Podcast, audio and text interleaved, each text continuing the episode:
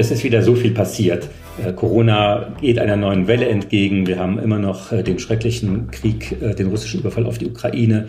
Wir haben die Klimakatastrophe. Wir haben alle anderen Sorgen. Alles wird teurer. Und jetzt ist ja die Frage, wie man als Journalistin, als Journalist damit umgeht, dass es eben nicht nur eine Krise äh, zu berichten gibt, sondern so ganz viele. Oder wie siehst du das, Nadja? Mm, ja, es scheint sich gerade aufzutürmen rundherum. Und diese Frage, adressiert, finde ich, nicht nur Journalistinnen und Journalisten, sondern auch das Publikum. Die haben natürlich auch ein Interesse daran, nicht den ganzen Tag überschwemmt zu werden mit negativen Nachrichten. Und wie so etwas aussehen kann, darüber sprechen wir heute in der aktuellen Folge von Quoted, der Medienpodcast der Zivis Medienstiftung und der Süddeutschen Zeitung, gefördert von der Stiftung Mercator. Es diskutieren Nadja Sabura, Linguistin und Kommunikationswissenschaftlerin. Und der Journalist Nils Minkmar.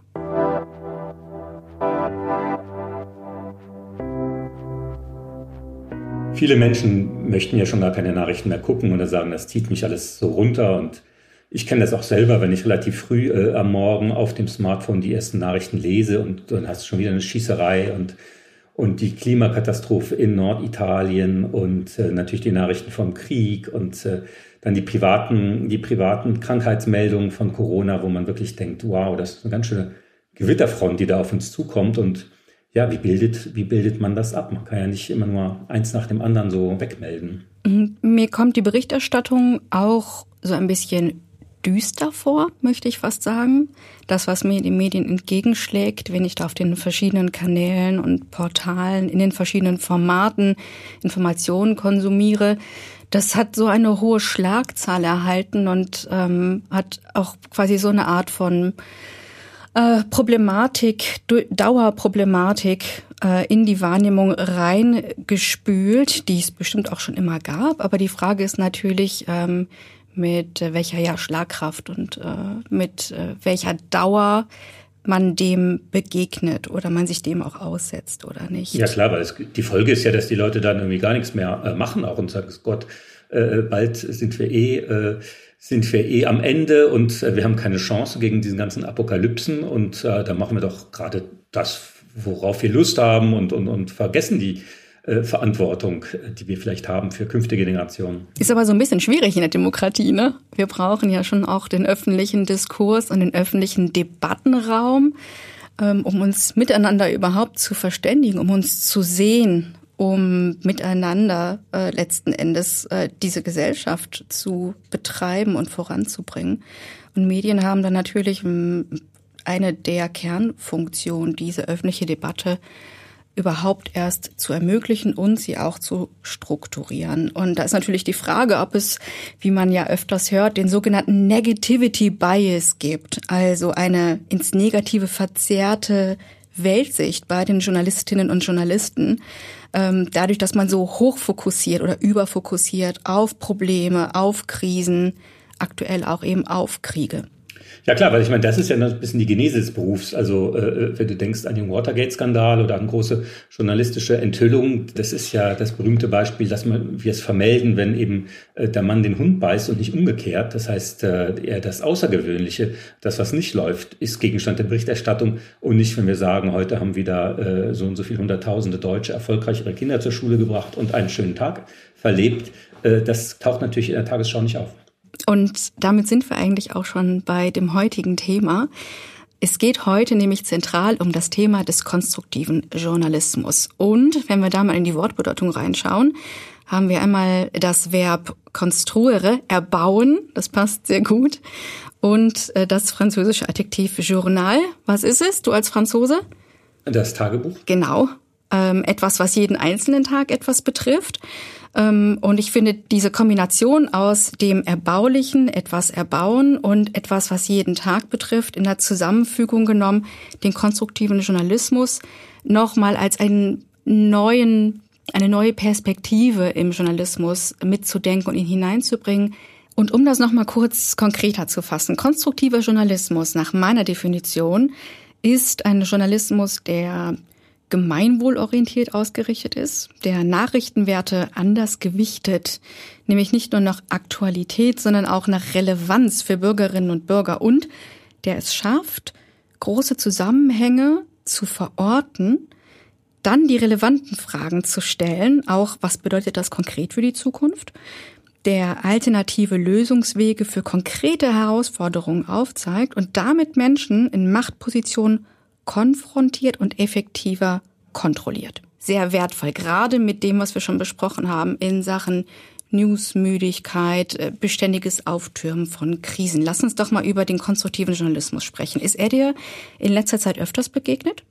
Ja, ja, ab und zu. Es ähm, ist ja ein Phänomen, das aus Amerika kommt und äh, reflektiert eine spezielle Medienökologie, würde ich es mal nennen, wo man natürlich über Fox News und Murdoch und, und andere Angebote leider auch extrem viel, ja, extrem viel Hassprediger unterwegs sind, die halt wirklich so den einen äh, nicht als politischen Gegner oder Mitbewerber, sondern die äh, Menschen veracht, verächtlich machen und wirklich gegeneinander aufhetzen. Es gibt da diesen schönen Asterix-Band Streit um Asterix, wo es auch so ein äh, Tullius Destructivus gibt. Und äh, die Sprechblasen werden dann ganz grün und sich alle irgendwie hassen, sich misstrauen, äh, sich äh, gegenseitig äh, ein Bein stellen möchten. Und äh, das ist so ein bisschen diese, diese, dieses Klima. Und da ist der konstruktive Journalismus sicherlich eine Gegenbewegung zu gucken, äh, was, wo geht's denn auch voran? Ja. Mm, und gleichzeitig finde ich, dass er auch eine Art Rückführung ist. Also einerseits der Blick voran, wie du ihn so gerade so schön beschrieben hast, und gleichzeitig aber auch die Idee der Rückkehr zum Publikum. Also so eine ganz harte Rückbesinnung auf das, für wen schreiben wir eigentlich und was betreiben wir hier, nämlich gemeinwohlorientierten Journalismus. Und der ist ja ganz oft sehr tief verankert im Lokaljournalismus. Da kennt man ja noch die Themen und die Bedarfe und auch die Fragestellungen der eigenen Community und sie wundert es eigentlich wenig, dass äh, der konstruktive Journalismus wirklich sehr stark auch in letzter Zeit, auch in Deutschland, sich im Lokalen zeigt. Und das freut mich ganz besonders, weil ähm, den Lokaljournalismus als quasi als tragende Säule äh, der deutschen Demokratie und auch der weltweiten Demokratie nochmal aufs Podest zu stellen und letzten Endes zu beleuchten, was dort an Innovation passiert, finde ich sehr wichtig. Ja, total. Ich liebe Lokaljournalismus. Das ist wirklich die die Basis von allem. Äh, und äh, egal wo ich bin auf der Welt, äh, versuche ich immer eine lokale äh, Zeitung oder eine Website äh, zu finden und habe hab da schon auch unheimlich viel Inspiration und ganz tolle, ganz tolle äh, Geschichten erfahren. Und es ist leider einer, der ökonomischen Schwierigkeiten geraten ist und deswegen das Publikum echt ausgehungert ist, glaube ich, gerade nach, nach einem Journalismus, ja konstruktiv, das klingt immer so ein bisschen nach, von Max Golf gab es mal das Bild von das äh, Weltraucher-Nicht-Jugendorchester immer so, so positiv oder so. Aber man könnte es eben auch verantwortungsvollen Journalismus oder ambitionierten Journalismus nennen. Äh, aber einfach guten Journalismus, ja. Ähm, ich habe mal so ein bisschen rumgeschaut, was mir am ähm, konstruktiven Journalismus aufgefallen ist. Ähm, nicht nur in Deutschland, sondern auch weltweit. Und ähm, ich habe mir die Zeit genommen, im Vorfeld ein bisschen zu schauen, was es eigentlich da draußen alles so gibt und ähm, welche Akteure da eigentlich mit äh, drin dabei sind. Und ich hatte die Möglichkeit, ähm, mit Dina Abu Ghazala zu sprechen. Sie, sie ist Journalistin, Medienunternehmerin und Gründerin von egap.co. Und die hat mir im Vorfeld ein paar wahnsinnig interessante Beispiele für konstruktiven und lösungsorientierten Journalismus genannt. Ähm, zur Info egap.co, das ist eine Medienplattform, die Lokaljournalisten des Mittleren Ostens und äh, von Journalisten aus Afrika Platz für ihre Angebote ermöglicht, nämlich für ähm, konstruktiven Journalismus. Und da gibt es eine riesige Anzahl von interessanten ähm, Artikeln. Man muss sich eigentlich nur durchklicken und bekommt wirklich die Augen geöffnet, wie anders diese Form von Journalismus ist. Von wo aus, äh, wo sitzen die? Also sie sitzt in Ägypten, sie ist eine ägyptische Journalistin. Und die Seite ist auf, auf Englisch dann? Genau, mhm. richtig. Mhm. Okay. Und ähm, den Einblick, den man hier erhält, ähm, sowieso in Deutschland ganz wichtig, mal über die eigenen Grenzen und die eigenen Befindlichkeiten zu gucken, aber auch die Art und Weise, wie dort äh, Journalismus betrieben wird, eben konstruktiv und äh, äh, lösungsorientiert, ähm, ist für mich ähm, vorbildlich und hat auch ganz viel, wie sagt man so schön, Best Practice Charakter. Also man kann viel abschauen, lernen und das auch auf die eigenen Konzepte übertragen. Dieses sich abschauen das passt übrigens auch total gut zu ähm, einem Mann, mit dem ich neulich länger geredet habe. Er heißt Jay Rosen. Jay Rosen ist ein äh, Professor für Journalismus in New York und er hat bei der Eröffnung des Bonn Institute am 27. April dieses Jahres folgenden Satz gesagt. Somewhere around the globe, good people have solved a problem that other people living on the same planet still need to solve. Also sowas wie übersetzt, ähm, äh, irgendwo draußen auf unserem Planeten gibt es schon viele gute Leute und die haben schon Probleme gelöst und es lohnt sich hinzugucken. Mhm. Also jemand hat ein Problem schon gelöst, nur du weißt es nicht. Richtig, genau. Und das quasi als Grundlage von lösungsorientierten Journalismus. Wie können wir eigentlich nicht alles neu erfinden, sondern wie können wir viel deutlicher eigentlich schauen, wo läuft es schon gut? Denn damit kann man letzten Endes auch diejenigen, die entscheiden, diejenigen, die an der Macht sind, besser konfrontieren ähm, und äh, kann entsprechend dann noch andere Rückmeldungen zum Beispiel aus der Politik erhalten. Ja klar, ich hatte mal äh, zufällig im französischen Fernsehen etwas gelesen über die Familienkasse in Quebec, in dieser kanadischen Provinz. Ein sehr leuchtendes Beispiel. Da wird nämlich der Unterhalt gar nicht sozusagen von dem unterhaltspflichtigen Elternteil an den anderen überwiesen, sondern eine äh, Kasse von der Finanzbehörde zieht das ein. Also du bist unterhaltspflichtig, dann wird das eben wie Lohnsteuer, die Kirchensteuer direkt eingezogen und wird dann äh, auch direkt äh, überwiesen vom Staat an das, äh, den unterhaltsberechtigten Elternteil. Das heißt, es gibt gar nicht mehr diesen Zoff zwischen Trennungspaaren. Das fand ich ein super Beispiel, relativ, äh, relativ bewährt dort. Und äh, ja, sowas will man natürlich öfter lesen. Tja, dann schauen wir doch mal, ob sowas in Deutschland und auch weltweit eigentlich schon Standard ist oder nicht. Und genau dazu möchte ich jetzt gern unsere Expertin zu uns holen. Sie ist nämlich die Gründerin und Geschäftsführerin des Bonn Institut für Journalismus und konstruktiven Dialog, Ellen Heinrichs. Herzlich willkommen, Ellen. Hallo Nadja und hallo Nils. Das ist ja sozusagen etwas für uns deutsche kritikerfahrene, kritikverliebte Journalisten ja was völlig Neues. Wie waren denn so die ersten Reaktionen, als du das Institut eröffnen konntest? Also ich muss da direkt äh, leicht widersprechen. Und zwar ist es gar nicht so furchtbar neu. Äh, Im Gegenteil, es gibt in Deutschland in sehr, sehr vielen Redaktionen Menschen, die schon lange erkannt haben, dass wir den Journalismus weiterentwickeln müssen, ähm, damit Menschen ihn auch weiterhin als relevant erleben. Und ähm, ja, die haben sich alle gefreut und viele andere waren tatsächlich äh, sehr neugierig und haben gesagt, ja, hm, wir haben da auch schon länger so ein Störgefühl, obwohl wir wissen ja eigentlich, wie Journalismus gemacht wird. Naja, wir hören dir vielleicht mal zu. Also das ist so ähm, das, ähm, was ich so bekomme an Feedback. Also so ein ähm, absolutes Befremden äh, wie das noch vor ein paar Jahren war, wenn man angefangen hat, ähm, so ein bisschen über konstruktive Ansätze im Journalismus zu sprechen. Das höre ich kaum noch tatsächlich. Mhm. Das ist ja für Deutschland, ich glaube, vom Redaktionsalltag her sehr ungewohnt, ne? weil wir tatsächlich gerne ja immer, das heißt ja immer so schön, Finger auf die Wunde legen, nach diesem alten biblischen Vorbild und eher sagen und eher natürlich meckern. Das ist ja so ein bisschen das durch Kritik voranzubringen. Und dann wäre jetzt die Frage, oh Gott, müssen wir jetzt, äh, müssen wir jetzt sagen, sozusagen, welcher Verkehrsunfall sich heute nicht ereignet hat, sondern wer heute von der Arbeit und zurückgekommen ist ohne Schaden, das ist natürlich äh, äh, erstmal ein sehr seltsames Verständnis von Journalismus, so naiv äh, formuliert. Ja, das ist schön, dass du das so ähm, plakativ äh, machst.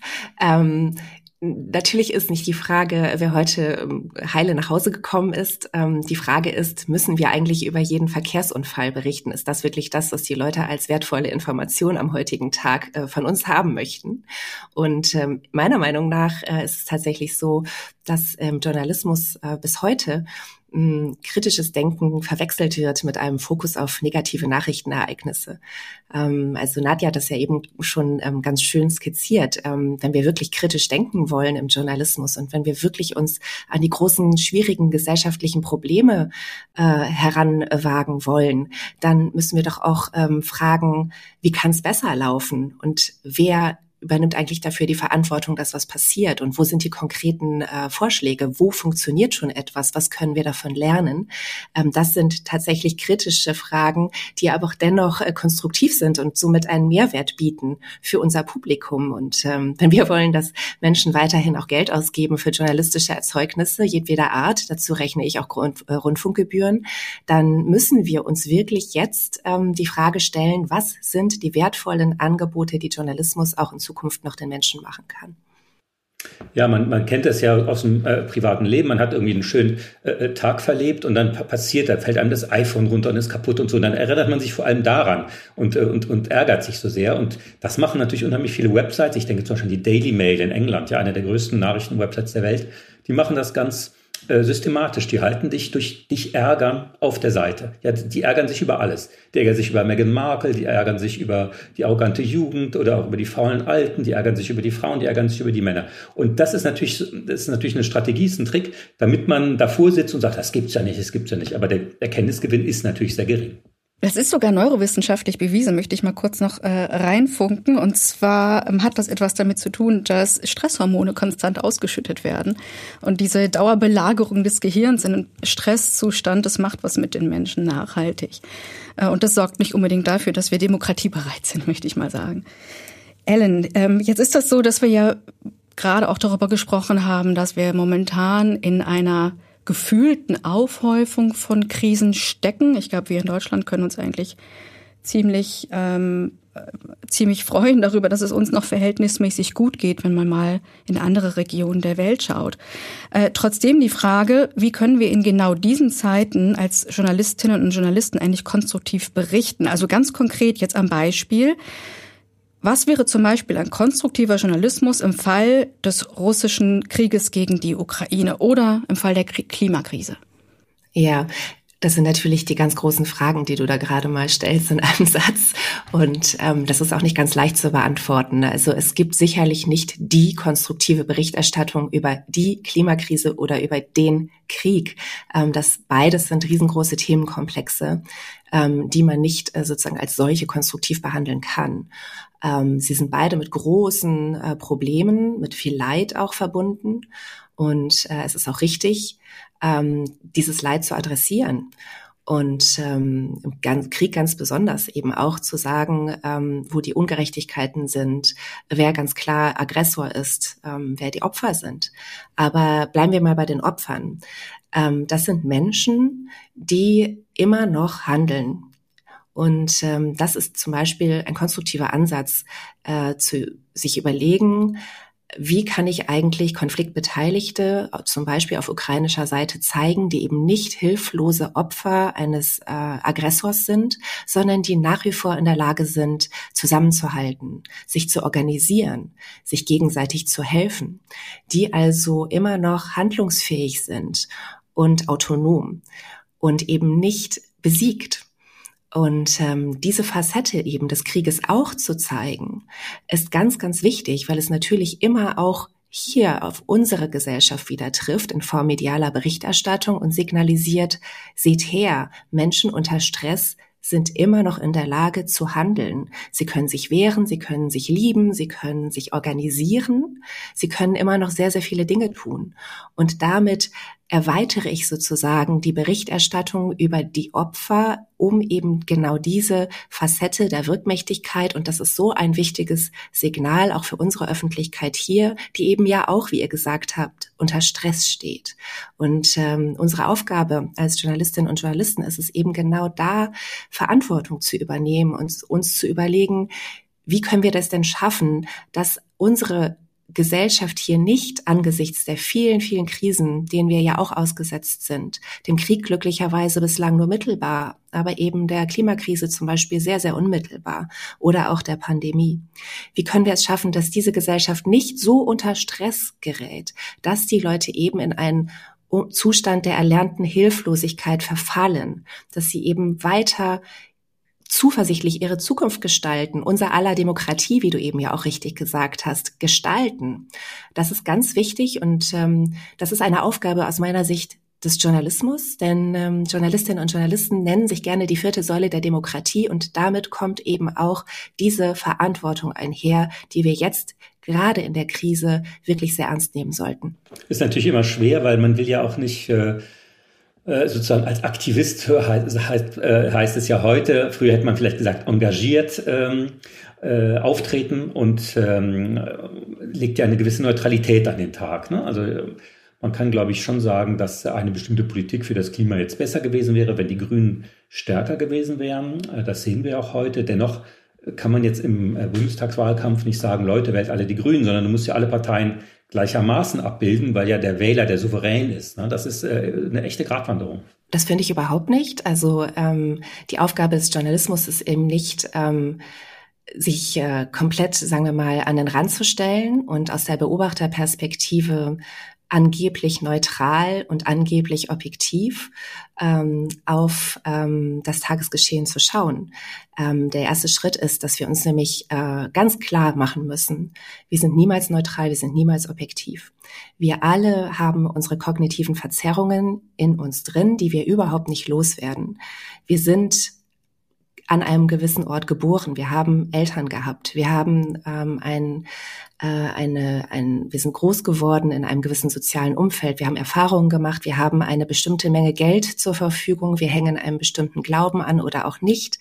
Ähm, also die ähm, Faktoren, die uns zu den Menschen gemacht haben, die wir sind, auch als Journalistinnen und Journalisten, sind unendlich.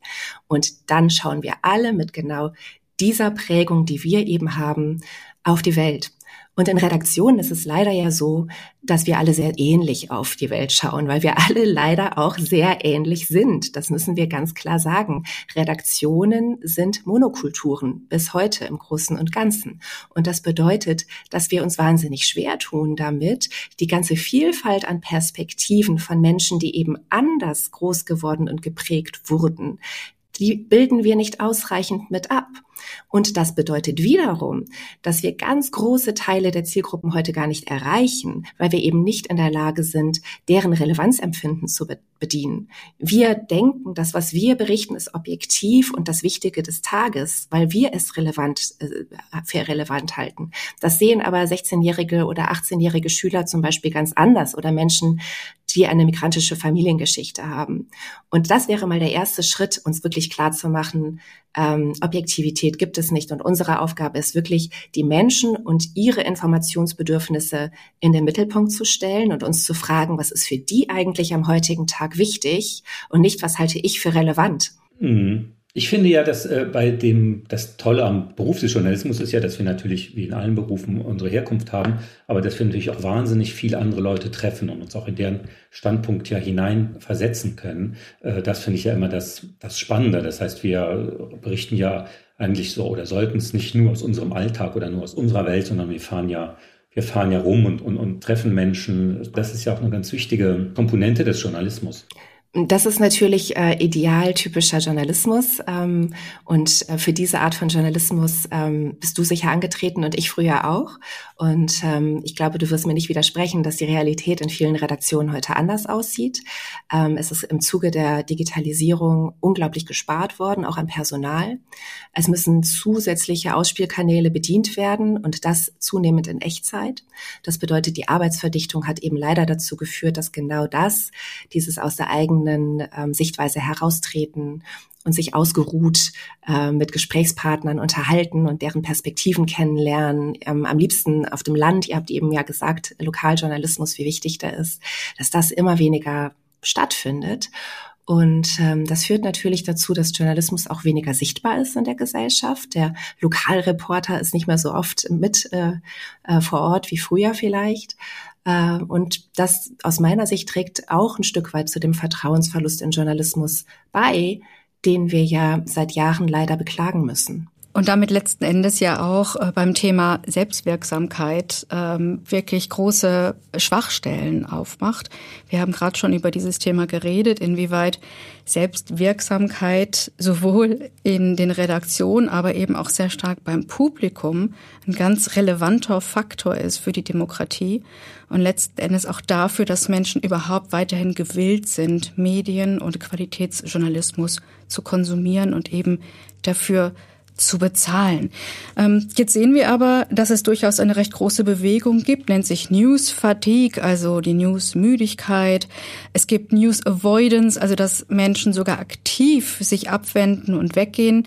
Ellen, ich habe dich jüngst erlebt äh, bei einer Diskussion auf der Veranstaltung Republika in Berlin, ähm, wo bei den anwesenden Verantwortlichen, gerade auch des öffentlich-rechtlichen, ja, ich sag mal fast schon so eine Art Blockadehaltung sichtbar war. Wir verlinken das auch später noch als Video in den Show Notes.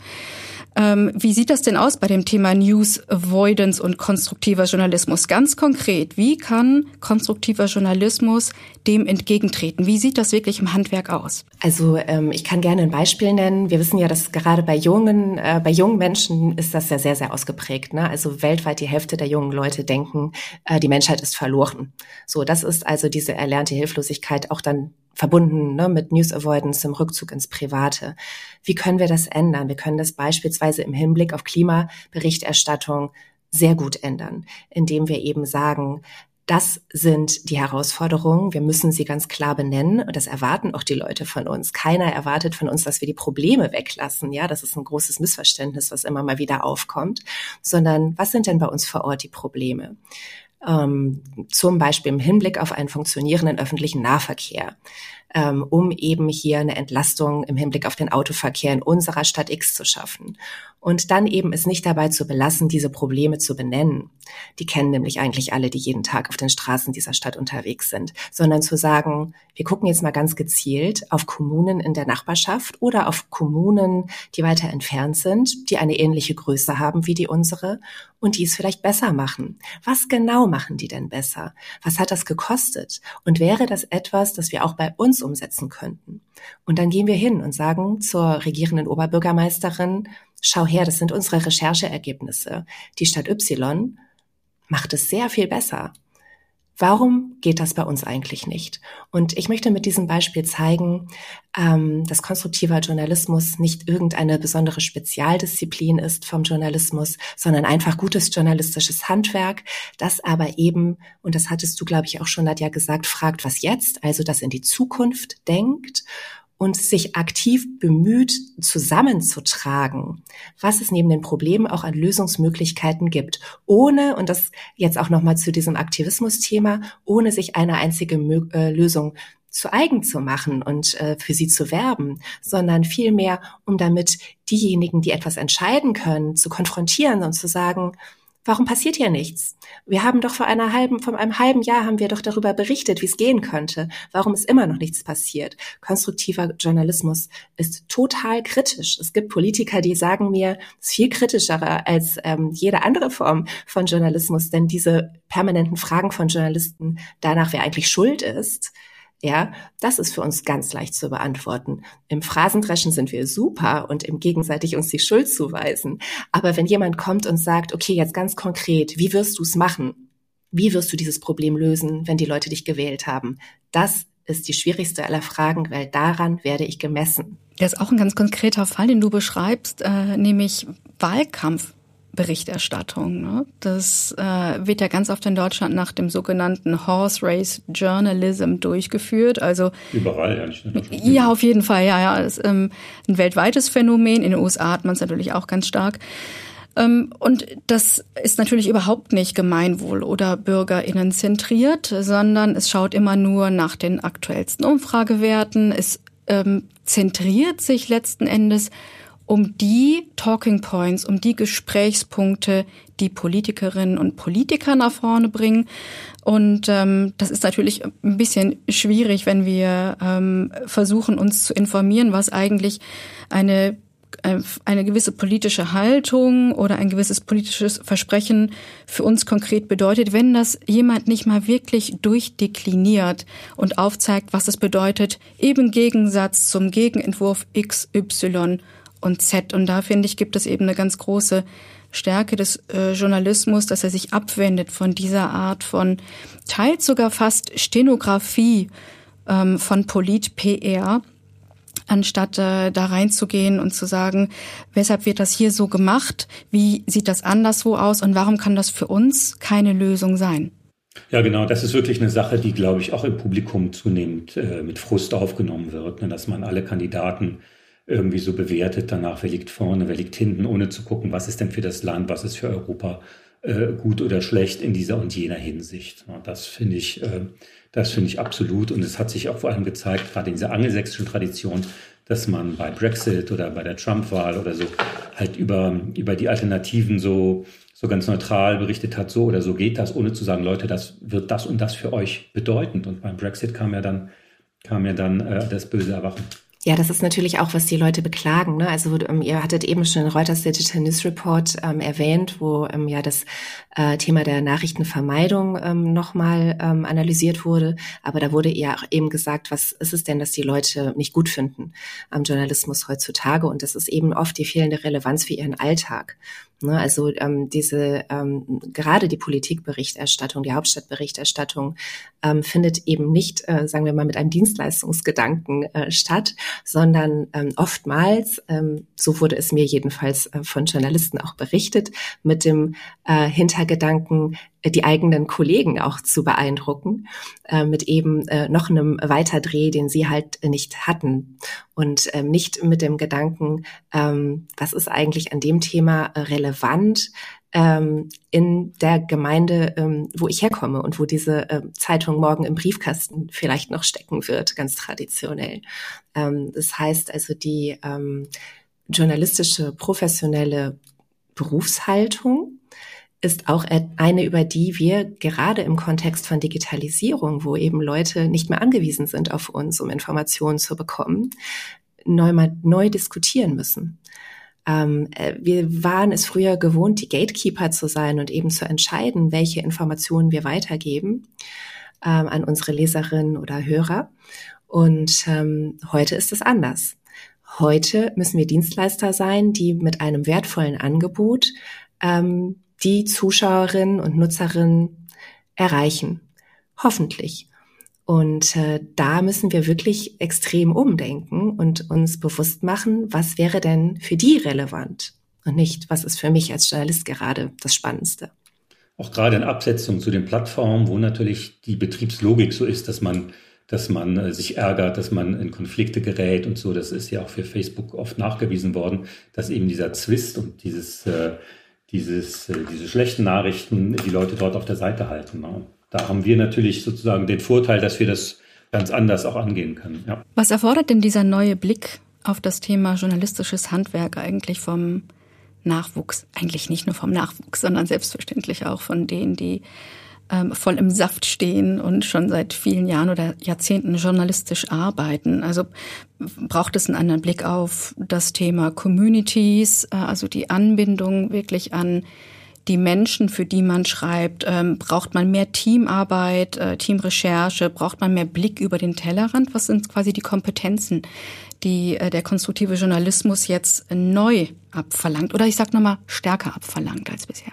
Ja, also ich würde ja am liebsten irgendwann dieses Attribut konstruktiv weglassen und nur noch vom Journalismus sprechen. Also Journalismus, der auch morgen noch relevant ist. Was muss der mitbringen? Ich glaube, vieles von dem, was er bereits mitbringt, dürfen wir gerne erhalten. Äh, und es wäre gut, ähm, diese Dienstleistungsmentalität, von der ich gesprochen habe, also eine gewisse Demut auch, ähm, nochmal wieder uns neu anzueignen. Also wir dienen ähm, ja auch als Säulen der Demokratie den Menschen, für, denen wir, für die wir Journalismus machen. Das finde ich ganz wichtig. Das ist also eine Haltungsfrage oder ein Mindset, um nicht äh, auszurutschen auf diesem wirklich immer heiß umstrittenen Wort Haltung im Journalismus. Ähm, und das andere, hm, wenn wir sagen Mindset, wir brauchen auch Werkzeuge. Es gibt einiges, was ich gerne in der journalistischen Ausbildung stärker verankern würde. Zum Beispiel, ähm, wie stelle ich Fragen, die ähm, lösungsorientiert sind und mein Gesprächspartner, der möglicherweise eine ganz andere Meinung als ich vertritt, ähm, äh, nicht gleich auf die Palme bringt. Also wie kann ich konstruktive Gespräche führen mit Andersdenkenden? Das ist Handwerk. Das müssen wir auch nicht neu erfinden. Da gibt es äh, vieles, was wir lernen können ähm, aus der psychologischen Praxis, aus der Mediation auch. Und mit dem Bonn-Institut beispielsweise werden wir diese Ansätze übertragen in den Journalismus. Und das ist dann etwas, was man lernen kann. Genauso wie ähm, systemisches Denken. Ähm, wir sind immer ganz schnell dabei, äh, Protagonisten zu finden, äh, für oder weder, wieder ähm, ein Thema und ähm, dann eben möglichst kontrastierende Meinungen einander gegenüberzustellen. Wenn wir systemisch denken würden, äh, würden wir sehen, es gibt noch sehr, sehr viel mehr Betroffene, die aber nie vorkommen in unserer Berichterstattung, weil sie leiser sind, weil sie weniger dezidiert schwarz oder weiß denken, sondern irgendwie mittelgrau. Ähm, es wäre aber sinnvoll, eben diese Stimmen auch wieder stärker in den Diskurs und in unsere Berichterstattung mit reinzuholen. Denn mittel bis hell grau sind die aller, allermeisten Menschen da draußen. Und ähm, man könnte auch sagen bunt. Äh, und die würden sich viel stärker abgeholt fühlen. Ja, also ich glaube, das hat auch wieder was mit Glaubwürdigkeit zu tun. Das ist auch eine Sache, glaube ich, sehr stark der, der Führung von, von Medienhäusern. Und äh, auf, nach, welchem, äh, nach welchen Werten und Zielen die orientiert sind. Ja, viele Medienhäuser haben ja quasi umgestellt auch auf so eine Art von E-Commerce, also möglichst viel, möglichst viel Betrieb, möglichst viel Remi-Demi, wie man früher gesagt hätte, und, äh, und alles so, ja, die Marke so stromlinienförmig auf vielen Kanälen äh, zu bespielen und alles unter hohem Druck mit wenig Geld und so. Aber das ist natürlich eine Aufgabe von Chefredaktionen oder auch von den Herausgebern zu hören, Leute, ihr macht hier was, eure Artikel sind auch in einigen Jahren noch lesbar? Seid ihr wirklich auf der Höhe der Zeit? Ist es, habt ihr wirklich das Thema? Also, dass man wirklich auch so eine Art journalistisches Gewissen dann nochmal ver verankert in solchen Häusern. Und das geht. Es muss aber gemacht werden von oben. Total. Also das ist ein ganzheitliches Thema. Es ähm, hat auch was mit, ähm, mit Führung zu tun. Also wie du schon sagst, ähm, wie auch ähm, ne, eine Chefredaktion führt. Also ob eher konstruktives Feedback angesagt ist oder vernichtende Kritik beispielsweise. Mm, und ähm, interessant auch natürlich, dass wir zunehmend messen können, dass man mit konstruktiven Ansätzen im Journalismus tatsächlich auch Geld verdienen kann. Das macht es uns als Bonn-Institut auch viel leichter, ähm, mit den unterschiedlichsten Redaktionen im Moment im Gespräch zu sein, ähm, weil wir jetzt sagen können, okay, ähm, die Indizien mehren sich, dass beispielsweise die Leute konstruktive Ansätze oder lösungsorientierte länger lesen ähm, dass sie öfter wiederkommen, dass damit eben auch die Bereitschaft steigt, ähm, zum Beispiel ein Abo abzuschließen. Oder dass man äh, Werbung besser ausspielen kann, weil die Leute länger bleiben, dass man vielleicht sogar überlegen kann, ähm, die Preise für Werbung zu erhöhen, wenn sie in einem lösungsorientierten, also wertigen Umfeld erscheint. Ähm, insofern ähm, gibt es tatsächlich zunehmend Möglichkeiten, auch Verlage mit einzubeziehen, die eben jetzt nicht äh, ihre gesellschaftliche Verantwortung an oberster Stelle sehen, sondern eben auch das Geld verdienen. Und deshalb bin ich recht optimistisch, ähm, dass wir in diese Richtung auch weiter arbeiten können. Konstruktiver Journalismus also als Pro-Publikum-Maßnahme. Vielen Dank, Ellen Heinrichs, Gründerin des Bonn-Institut für Journalismus und konstruktiven Dialog. Danke für das schöne Gespräch. Danke, dass ich da sein konnte. Vielen Dank. Bis bald. Gibt ein ganz tolles Beispiel, Nadja, von konstruktivem Journalismus. Das ist äh, macht der ähm, Rob Greenfield, wie das grüne Feld. Schon mal was von ihm gehört? Nein. Das ist so ein, ja, so ein Spinner eigentlich in Kalifornien, der äh, sehr reich war und sich dann irgendwann gesagt hat, mit dem Klimawandel, das geht so nicht weiter. Und er fängt da an, was wirklich jeder vor der Haustür hat, Kalifornien äh, noch mehr als hier, aber hier auch, nämlich der grüne Rasen. Also das bringt ihn komplett auf die Palme und hat da Videos gemacht, wie kann man so einen Rasen, der wahnsinnig viel Wasser äh, verschlingt und einfach nur grün ist, umwandeln in, äh, in einen Gemüsegarten. Und der sagt, ich will nie wieder was kaufen müssen im Supermarkt, ich züchte mir alles selber. Selbstversorger. Selbstversorger und dann macht das in so easy Steps, wie die Amerikaner das eben können, in solchen Videos. Ich war begeistert. Von da an habe ich auch die Klimakrise immer anders gesehen. Ich habe gedacht, man kann ja echt was machen. Aber es klingt ein bisschen so nach Self-Help-YouTube-Videos, oder? Ja, ja, genau, das, das war das. Aber es macht unheimlich gute Laune und äh, weil es eben ja gar nicht so drohend ist und gar nicht so verbessernd, sondern so, hier, das kannst du schon mal anfangen und äh, ist amerikanischer Pragmatismus irgendwie der sympathischen Sorte. Ja. ja, war das nicht interessant, was du gerade erzählst, die Art und Weise, sich äh, dem Thema anders zu stellen, nicht mit der drohenden Gebärde und mit dem Zeigefinger und äh, wir dürfen jetzt nicht mehr fliegen und wir dürfen kein Fleisch konsumieren, ähm, was alles durchaus wissenschaftlich evident und klar ist, ähm, das aber anders zu vermitteln und zu sagen, was gibt es für alternative Wege, was gibt es für Lösungen, ähm, die alle mitnehmen und die gleichzeitig so eine Art wirklicher Community-Solidaritätsgefühl vermitteln, indem man sagt, Wir sitzen alle im gleichen Boot und äh, lasst es uns zusammen anpacken. Ich weiß nicht, wer das sonst besser abbilden könnte als ein neuer Journalismus, der sich wirklich ganz stark nochmal dem Gemeinwohl neu ausrichtet und ähm, anders als vielleicht in den letzten Jahren äh, sich nochmal neu rück- und gleichzeitig in die Zukunft orientiert.